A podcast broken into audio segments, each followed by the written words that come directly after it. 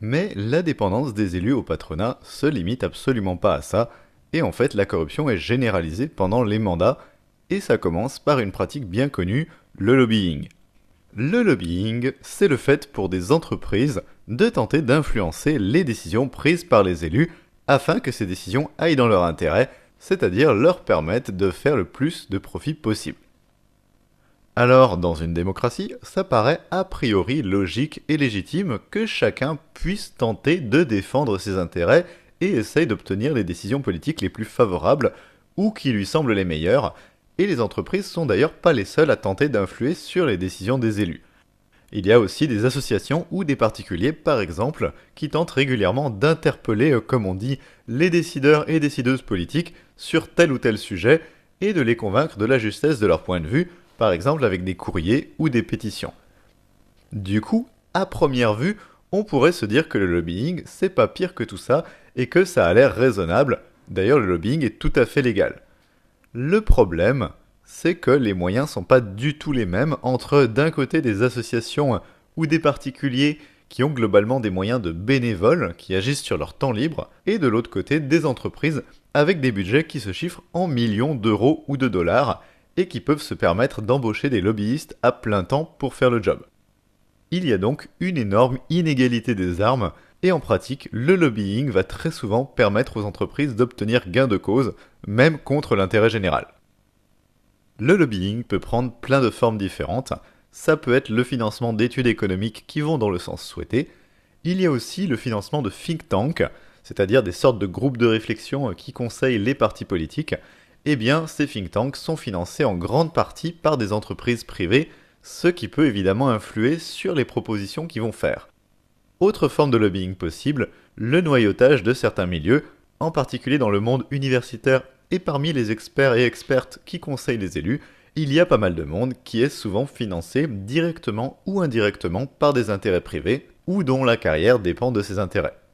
Il y a certainement pas mal d'autres formes de lobbying que j'oublie, mais en fait, la forme la plus connue et la plus visible de lobbying, c'est le fait pour des entreprises d'engager des lobbyistes à plein temps, lobbyistes qui vont contacter directement les élus pour défendre les intérêts de ces entreprises. Comme ils sont à plein temps, ces lobbyistes peuvent suivre l'actualité législative en permanence et peuvent repérer facilement les projets de loi qui concernent les intérêts de leurs employeurs, et ils vont évidemment essayer de faire en sorte que ces lois soient écrites de façon à ne pas menacer ces intérêts. Mieux que ça, les lobbyistes se contentent pas d'attendre qu'on parle des domaines concernés, mais dès qu'ils en ont l'occasion, vont eux-mêmes proposer aux élus des projets de loi ou d'amendements tout prêts et déjà rédigés pour défendre les intérêts de leurs employeurs. Ce lobbying, il est très souvent présenté comme une simple activité de conseil aux élus, les élus ne pouvant évidemment pas être experts et expertes de tous les domaines sur lesquels ils vont légiférer, ils ont donc besoin des conseils de spécialistes qui peuvent éclairer leur choix. En gros, les lobbyistes, grâce à leur expertise, font gagner un temps précieux aux élus dans leur travail de législation. C'est vraiment sympa de leur part. Sauf que euh, ce travail de conseil entre guillemets n'est évidemment pas désintéressé et pas neutre, et il ne peut pas aboutir à des lois dans le sens de l'intérêt général. Au contraire, parce que les intérêts de ces entreprises sont souvent très éloignés de l'intérêt général.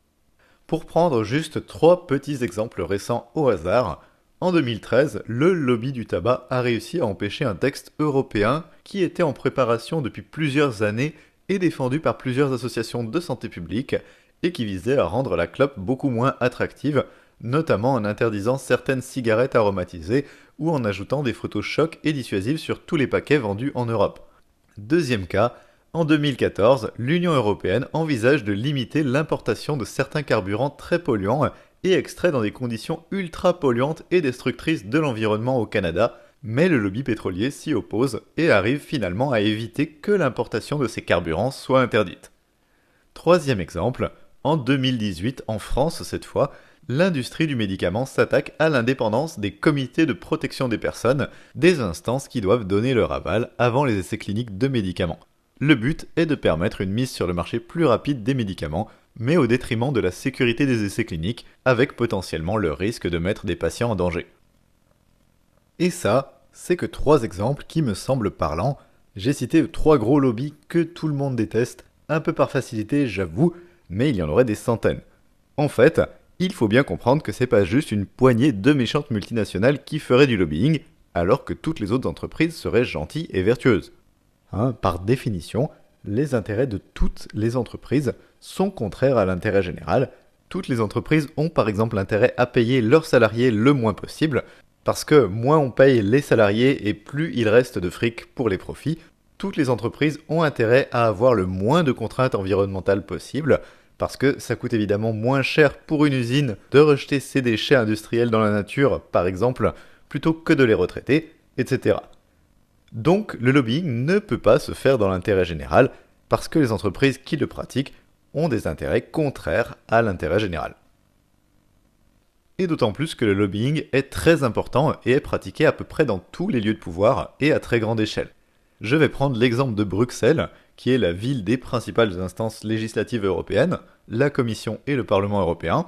À Bruxelles donc, on estime qu'il y aurait entre 15 000 et 30 000 lobbyistes à temps plein et que l'industrie du lobbying y pèserait plusieurs milliards d'euros par an en tout, ce qui fait de Bruxelles le deuxième pôle mondial de lobbying après Washington. Youpi, hein, la vieille Europe, juste derrière les Américains quand même, c'est pas rien. Mais il faudrait pas croire que ce serait seulement l'Europe et les USA qui seraient concernés. Le lobbying se pratique en fait au plus près de tous les lieux de pouvoir, parce que c'est là où il est efficace. S'il y a tant de lobbying auprès des institutions européennes ou américaines, c'est pas du tout parce qu'elles seraient pires que les autres ou que les élus y auraient moins de scrupules, mais c'est tout simplement parce que ces institutions sont très centralisées et ont un pouvoir plus important que les institutions locales ou nationales, vu qu'elles vont légiférer sur des zones géographiques plus grandes et sur des domaines plus vastes. Mais le lobbying se pratique à tous les niveaux, y compris au niveau local et national. Quelques exemples en France. Entre 2007 et 2010, donc sur une période de 3 ans seulement, il y a en tout 4600 organisations différentes qui ont été auditionnées au Parlement français, représentées par plus de 15 000 personnes au total, juste sur cette courte période. Et c'est juste un élément parmi beaucoup d'autres qui donne une idée de l'ampleur du lobbying au Parlement.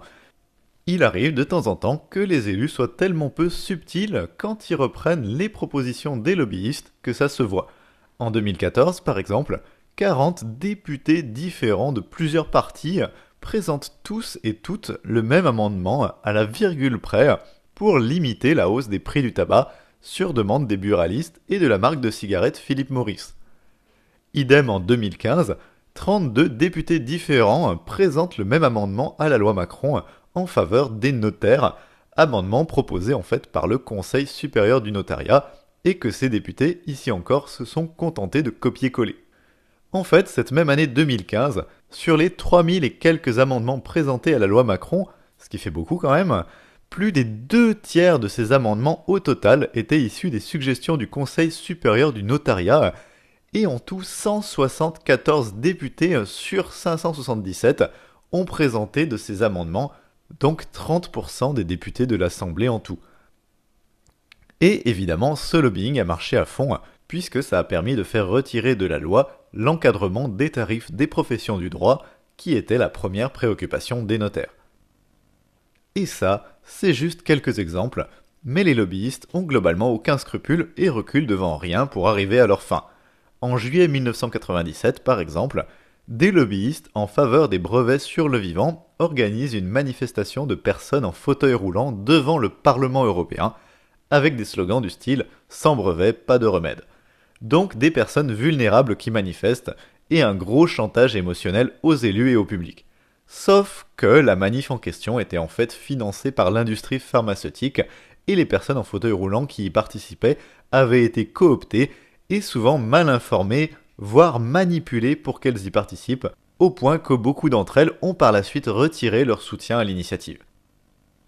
Autre exemple de grosse manipulation, on a appris récemment l'ampleur du lobbying de la société Monsanto qui est allé super loin pour défendre son glyphosate. En vrac, Monsanto a fait pression sur des experts et experts scientifiques critiques de ses produits, a employé des faux journalistes ou des faux chercheurs et des fausses chercheuses pour tenter de décrédibiliser des études trop négatives, et a même rémunéré des scientifiques et des experts et expertes reconnus pour qu'ils publient en leur nom des études favorables au glyphosate, études qui avaient en réalité été écrites par des employés de Monsanto.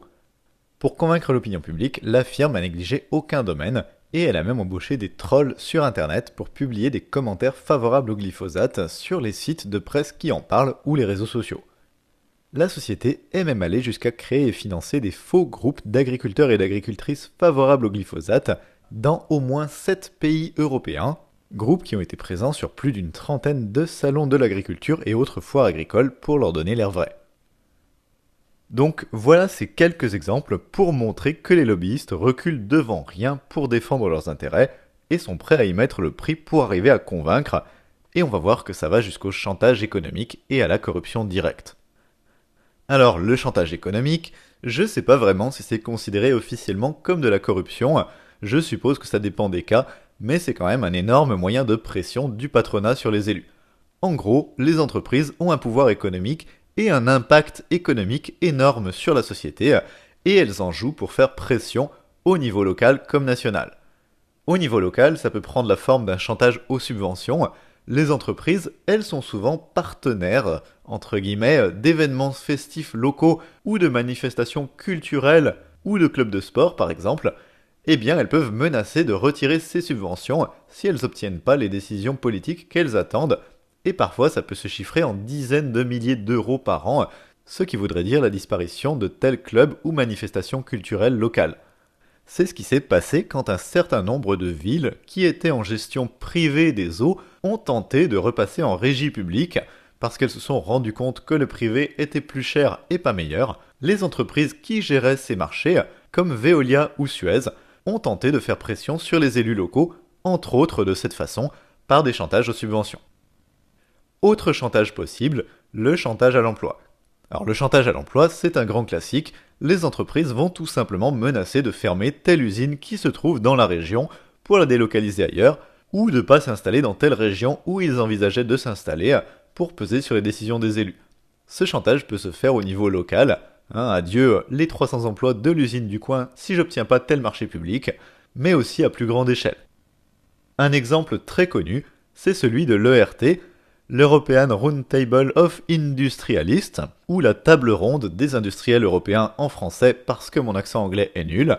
un groupe créé en 1983 et qui est un des plus importants lobbies européens, qui rassemble aujourd'hui 50 des plus grandes multinationales européennes, donc un gros truc.